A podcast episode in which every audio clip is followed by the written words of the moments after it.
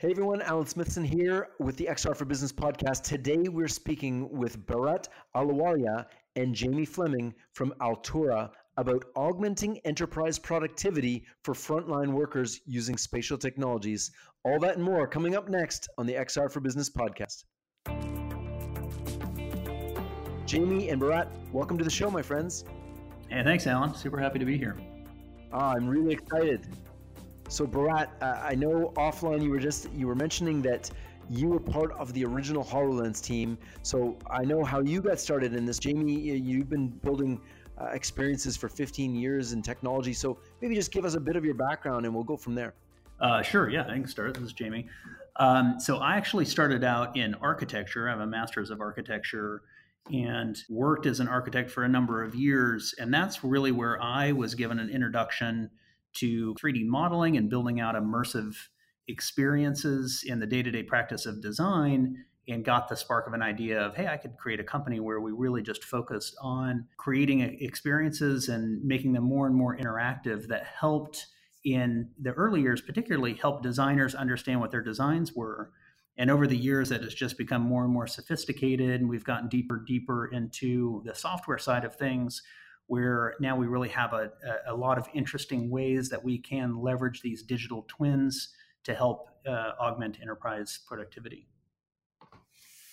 And this is Bharat here. I got started into the space when I joined the HoloLens team. It was an interesting experience.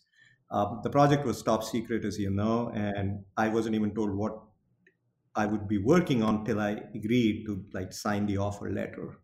But I knew a couple of key people and said, okay, if these guys are involved, then it will be an awesome product. And it was the first time I saw the vision video and the vision of the device. It was, wow, that's what I want to work on. So I worked on it for, for a few years, shipped the V1 of the device, and was so in love with this technology that I decided to leave the company and build experiences on top of the device and the platform that I was part of.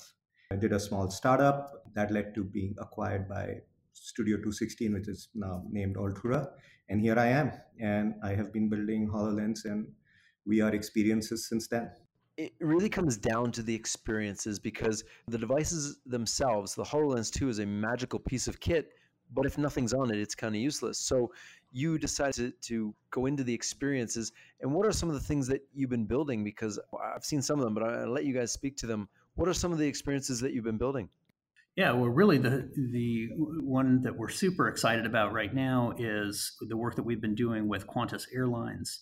So, what we've done with Qantas is we've taken the 737-800 cockpit and we've recreated it as a digital twin, and then using Hololens 2, we allow you to interact with that cockpit as if you were there. So, you could be sitting in your living room or a classroom or anywhere really in the world, network together and interacting with functions inside the cockpit the same way that you would do in a physical simulator. So, as we know with HoloLens 2, is tracking all uh, 25 plus points on each of your hands.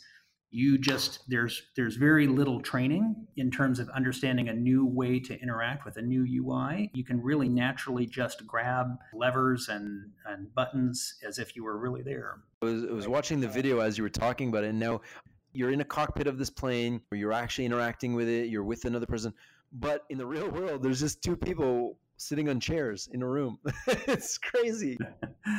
yeah. You know, it's important, as cool as HoloLens 2 is, and it does definitely open up opportunities in terms of training because it is so natural. But we understand that people need to have different devices to support them at different times um, for what they're trying to achieve. So we see a lot of people also using tablets or phones or PCs to do the same training and be networked across devices. So it's super important to match the right kind of device application, device type to the use case. Also, you can't expect everybody in a corporation to to use Hololens. It's just not it's not the perfect device for everybody until it will be maybe in a, in a couple years, but I think you're absolutely right being able to do that. And maybe the future of that is in web. It definitely feels like it. What we have seen is there are two types of usage scenarios. There's a usage scenario which is more like a console in you know, or a gaming console in the sense you decide that I'm going to be in this experience for an hour, 30 minutes. And in that case, for you to be inside a HoloLens actually makes a lot more sense. Like if you're going through that flight simulator training. And then the other use case, which we've seen, uh, say, in our real estate vertical, is much more casual, where people come in, they pick up a device, they explore the space, they walk around, they change some options, and that gives them more confidence in their purchase decision. But that's like a five minute experience. Having to wear a HoloLens for that experience may not be worth it. So that's where we've kind of seen how the devices have worked out.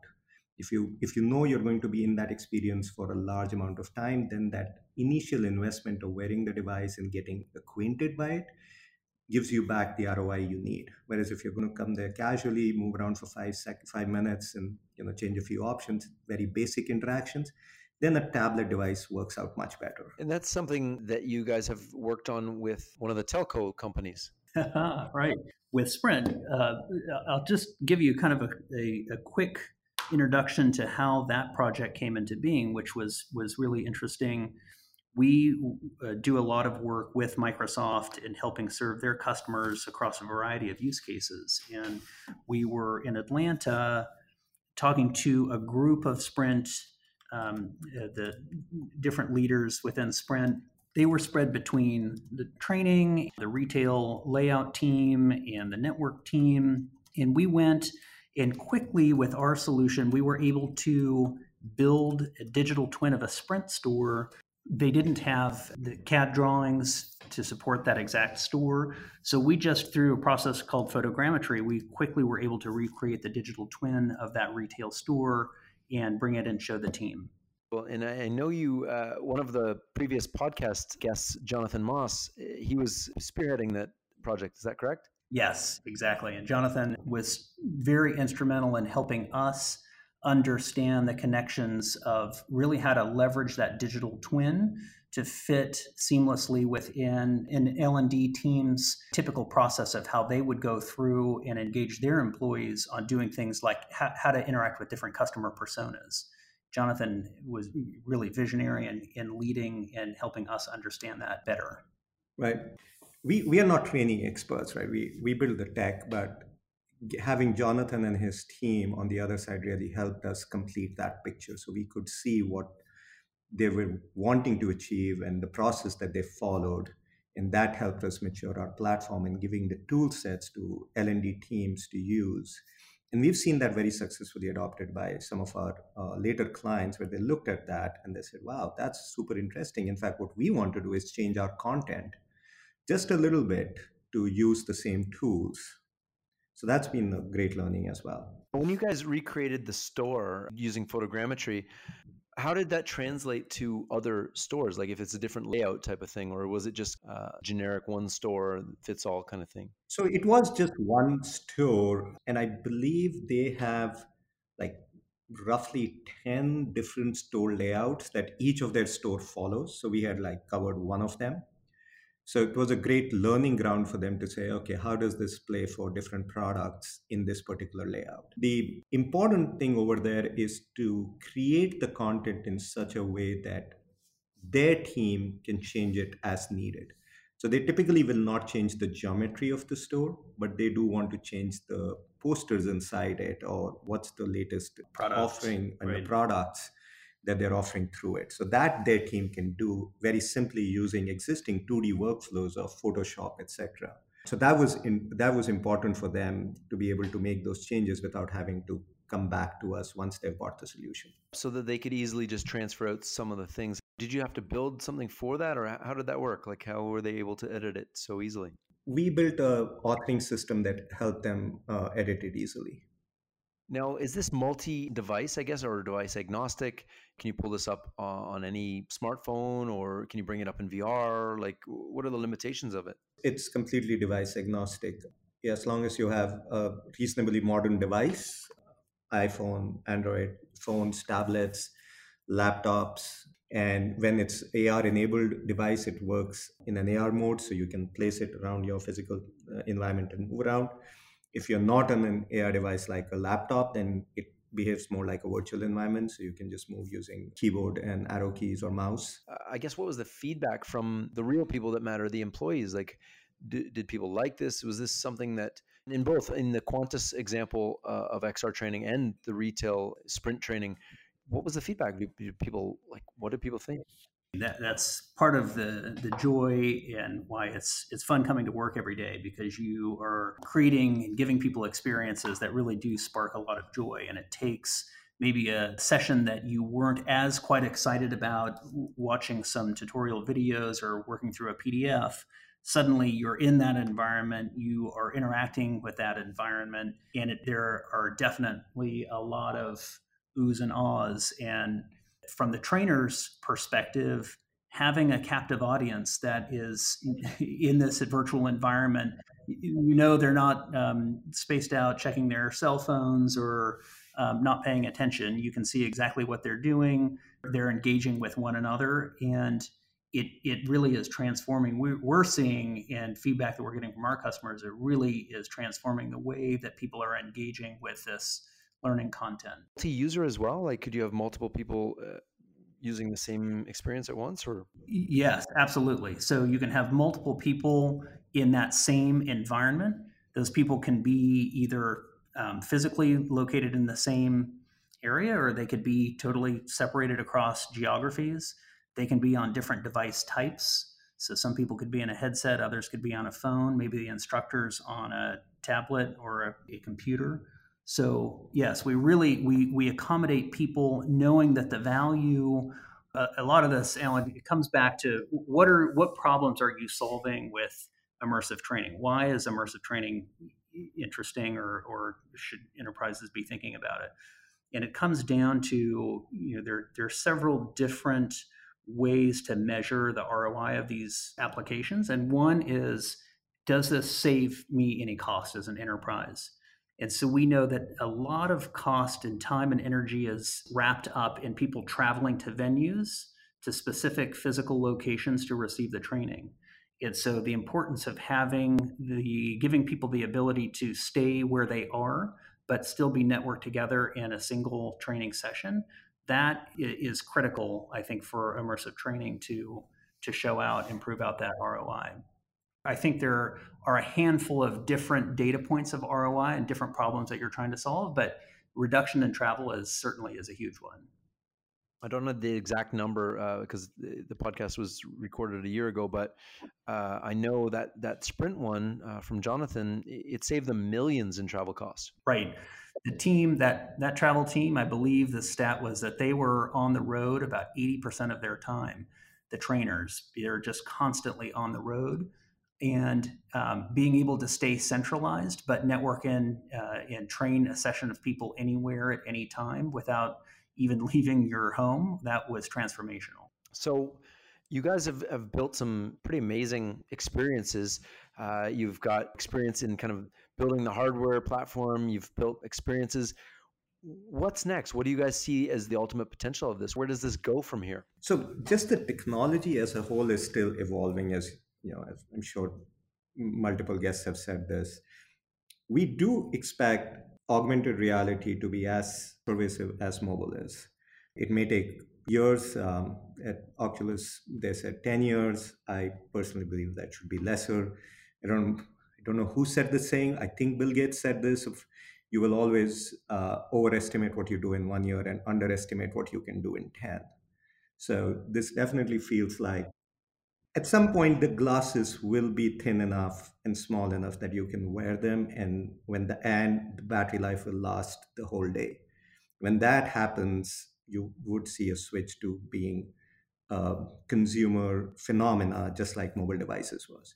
But currently it is definitely an enterprise first technology. It, it is similar to how pcs came about. They first got introduced into the workspace and then over time it got into everybody's home unlike mobile devices, which kind of did the other way around. People bought them for their own use and then kind of started bring your own devices into the workspace uh, stream. So, so we we do think this is a wave that's coming and it's going to be used across all kinds of industries. But in the next two to three years, enterprises is where it is, and we've chosen this very deliberately that it's for the frontline workers where your environment influences your productivity. That's where this technology is so applicable. And that's where we are seeing. We are seeing it in training, whether it's flight simulator training, because of course your productivity depends on the flight deck you are in or in uh, retail training because you you know you're, you're selling in the store so the more training you can have in the store the better your retention is we are also seeing it in real estate sales and marketing. It is so much more easier to sell a house or you know lease out commercial office spaces if the person buying or leasing can actually see the space can design it. So we definitely enterprises is where the focus will be. You've seen uh, magic leap pivot to enterprises hololens pivoted between one and two. If you see the experiences that shipped with hololens one was much more gamer and entertaining whereas hololens 2 was much more enterprises so that's where our focus is as well I saw the same thing when I first got into this. I said, I'm not interested in games. I want to figure out productivity. So you you've done training stuff you guys have been working. It used to be called Studio 216. Why the change in name? Or was it just because you merged and said, you know what, we're going to be all touristic? I'm going to use that line from now yeah, on. Yeah, no, right. That's great. Uh, you better quickly trademark that, Alan. Uh, the history and the legacy of Studio 216 was really about content creation. Um, we've done literally, I would say, tens of thousands of virtual um, objects and environments that we've built out of the last 15 years. A lot of that has was focused on real estate, of building out projects that didn't yet exist and helping pre-sell or pre-lease them.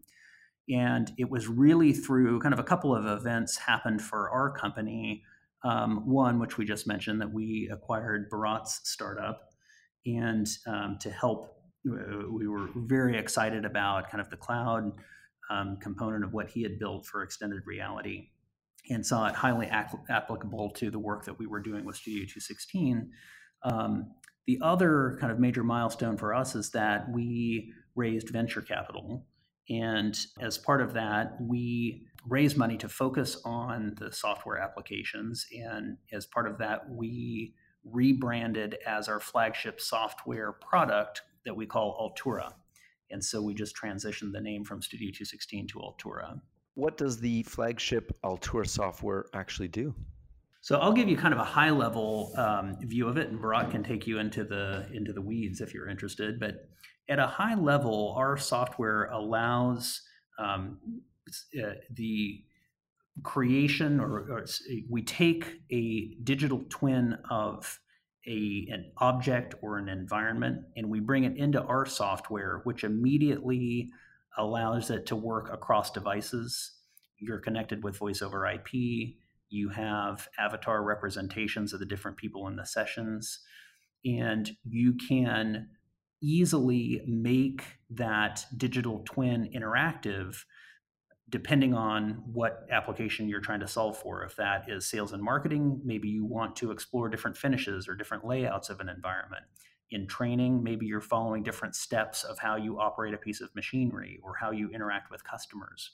And then uh, the other piece that's really critical for us with Altura is that we allow our customers to create their own, for example, in training, just using a web portal, you can easily integrate your existing L&D content into our software and expose it in that 3D environment and make it interactive. That's super cool. What what does that what does that mean? We basically are a cloud software.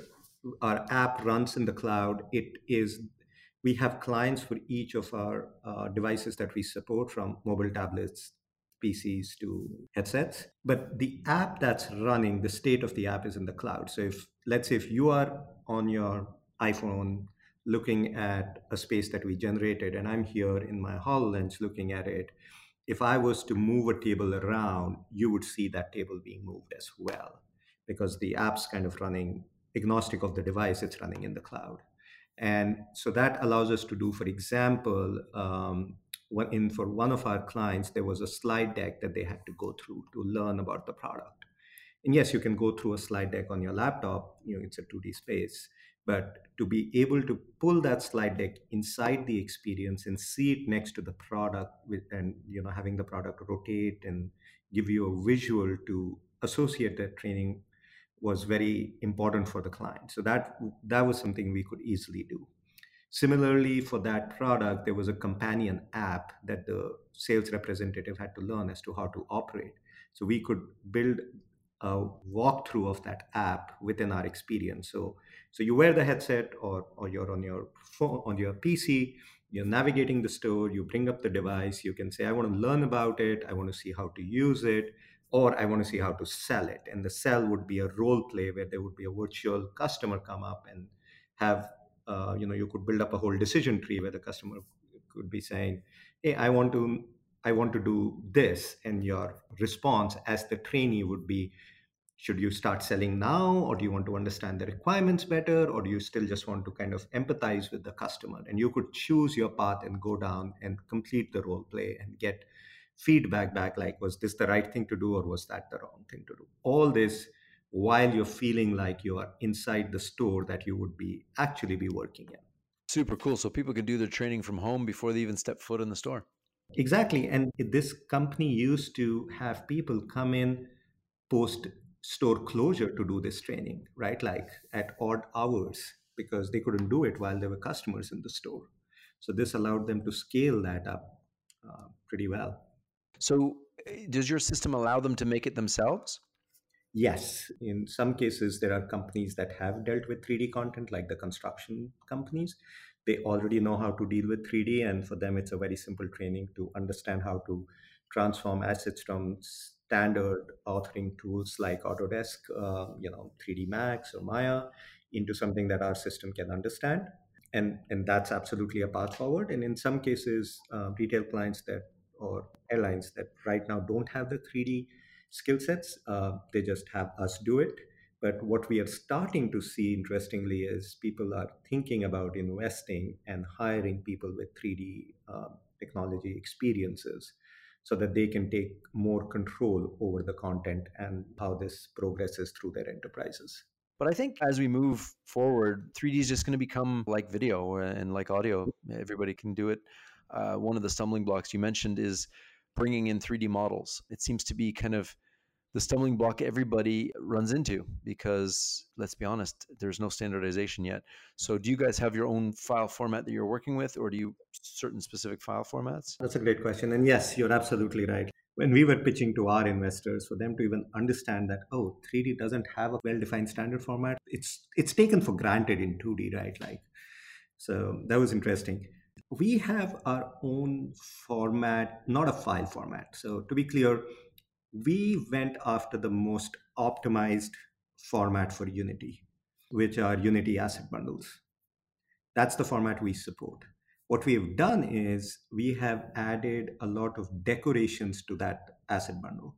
So in the content itself, you can say, I want this chair to be interactive but I don't want this table to be interactive. I want this table to be, or you could say, this is the product that I want to associate this decision tree that I created using a web portal.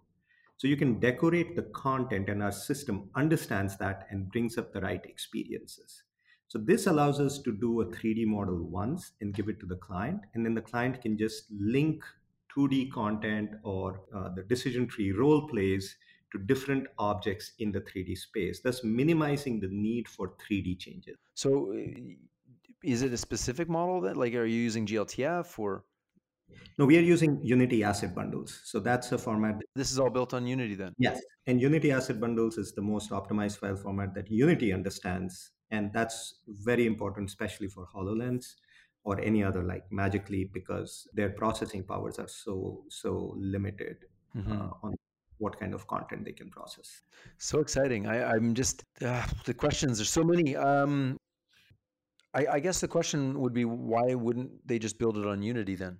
Unity is a great platform for developers to reach where we have reached. We've invested decades of person decades of our team get it to a place where we are, where an asset bundle can be consumed on multiple device types and work together in a coordinated manner yes, you can open up Unity and create a simple experience. And sure, if that's how you want to do it, that's not a bad format at all. Unity is growing exactly for that reason. But if you want a scalable enterprise ready system, then that path is a really hard path.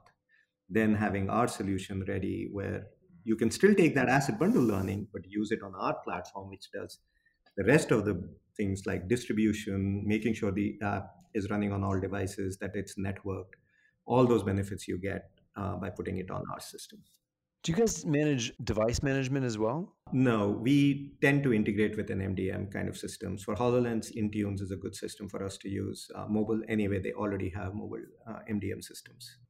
Actually, our apps are in the App Store, so that's another way, easy way for them to get. Like they don't have to go and install it from someplace.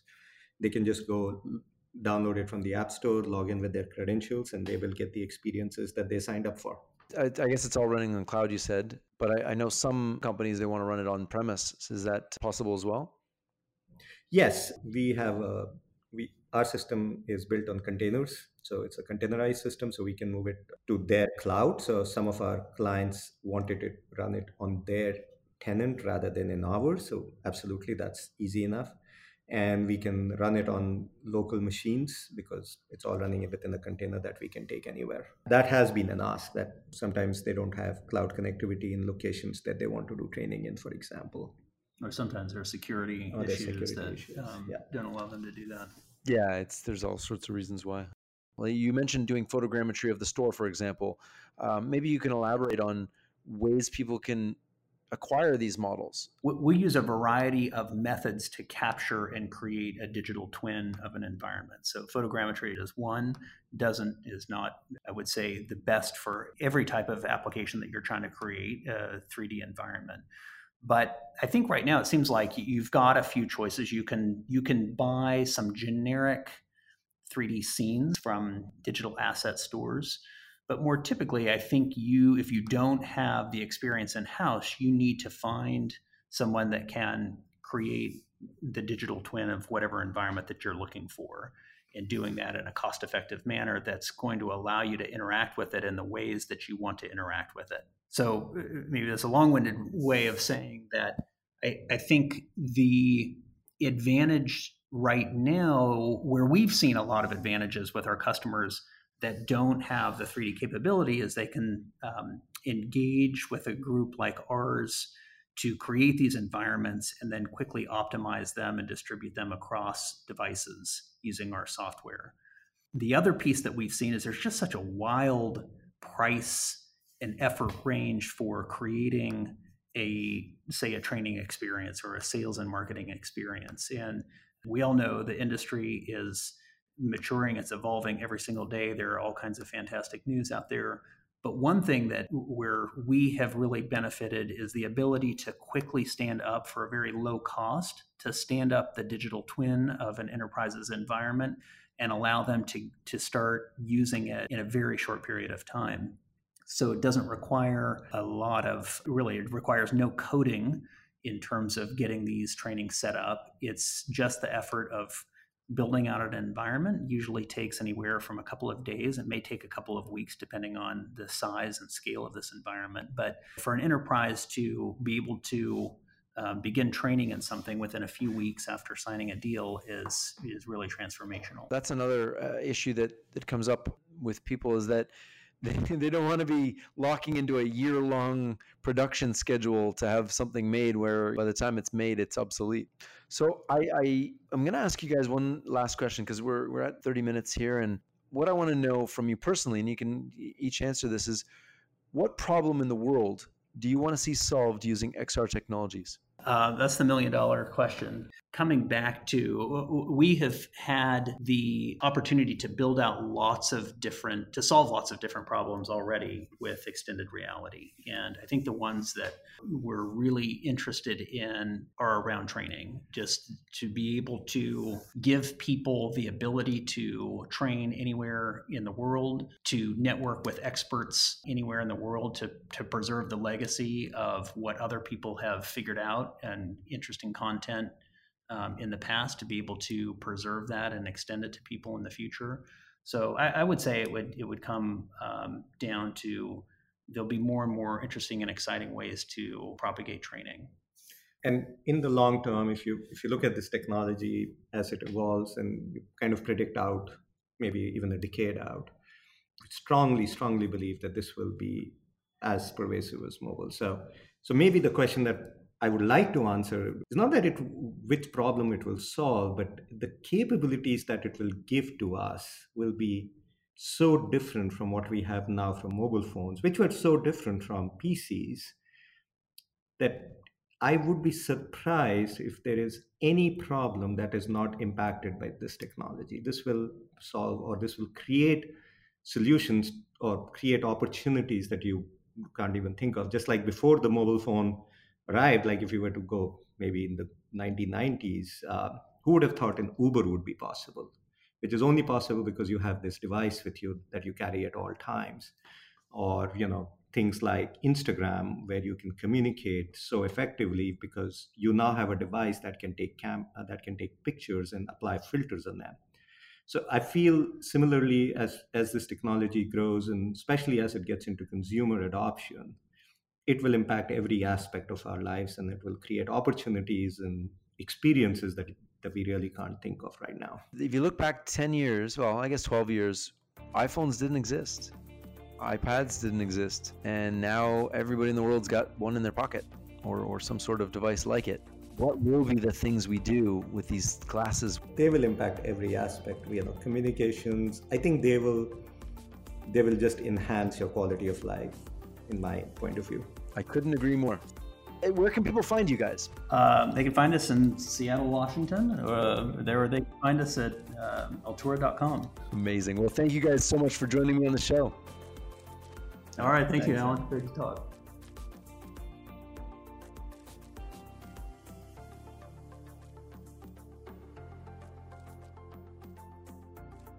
Being an influencer on LinkedIn in the XR field uh, really has opened up an opportunity for us to not only understand what corporations are looking for in virtual augmented mixed reality and artificial intelligence, but also from the aspect of the startups, studios, developers, and enthusiasts out there and what they need.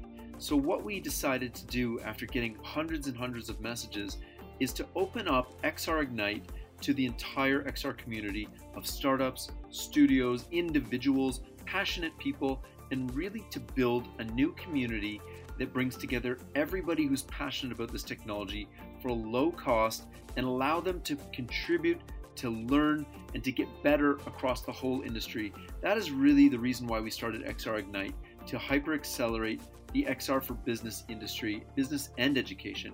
And one of the things that we just keep noticing is that there's so many resources out there. There's the VRAR Association, which we're partners with. There are you know reports coming out daily, but there's no one source where people can come together and start just having conversations around how to get better in this industry. And that's why we started XR Ignite. I would encourage anybody who's listening to this podcast, if you're in the corporate side, if you're a startup, if you're an individual, if you're an enthusiast, sign up today at xrignite.com and you'll be getting access to new reports, investor lists, media lists, exclusive content, interviews with our mentors. We have over 56 mentors. And if you're a startup and you pay an annual fee, you'll actually have the opportunity to book a one on one, one hour call with one of the mentors. What we're doing with that is we're actually recording those sessions, we're transcribing them, taking out any personal information, and we're making those transcripts available to all members. So I think XR Ignite is going to drive a lot of value for anybody in this industry who's looking to up their game and also for corporates who want a real insight as to what technology is coming out. So I would encourage everybody to sign up at xrignite.com and I really look forward to driving value, executing on our mission to hyper accelerate XR for business and education.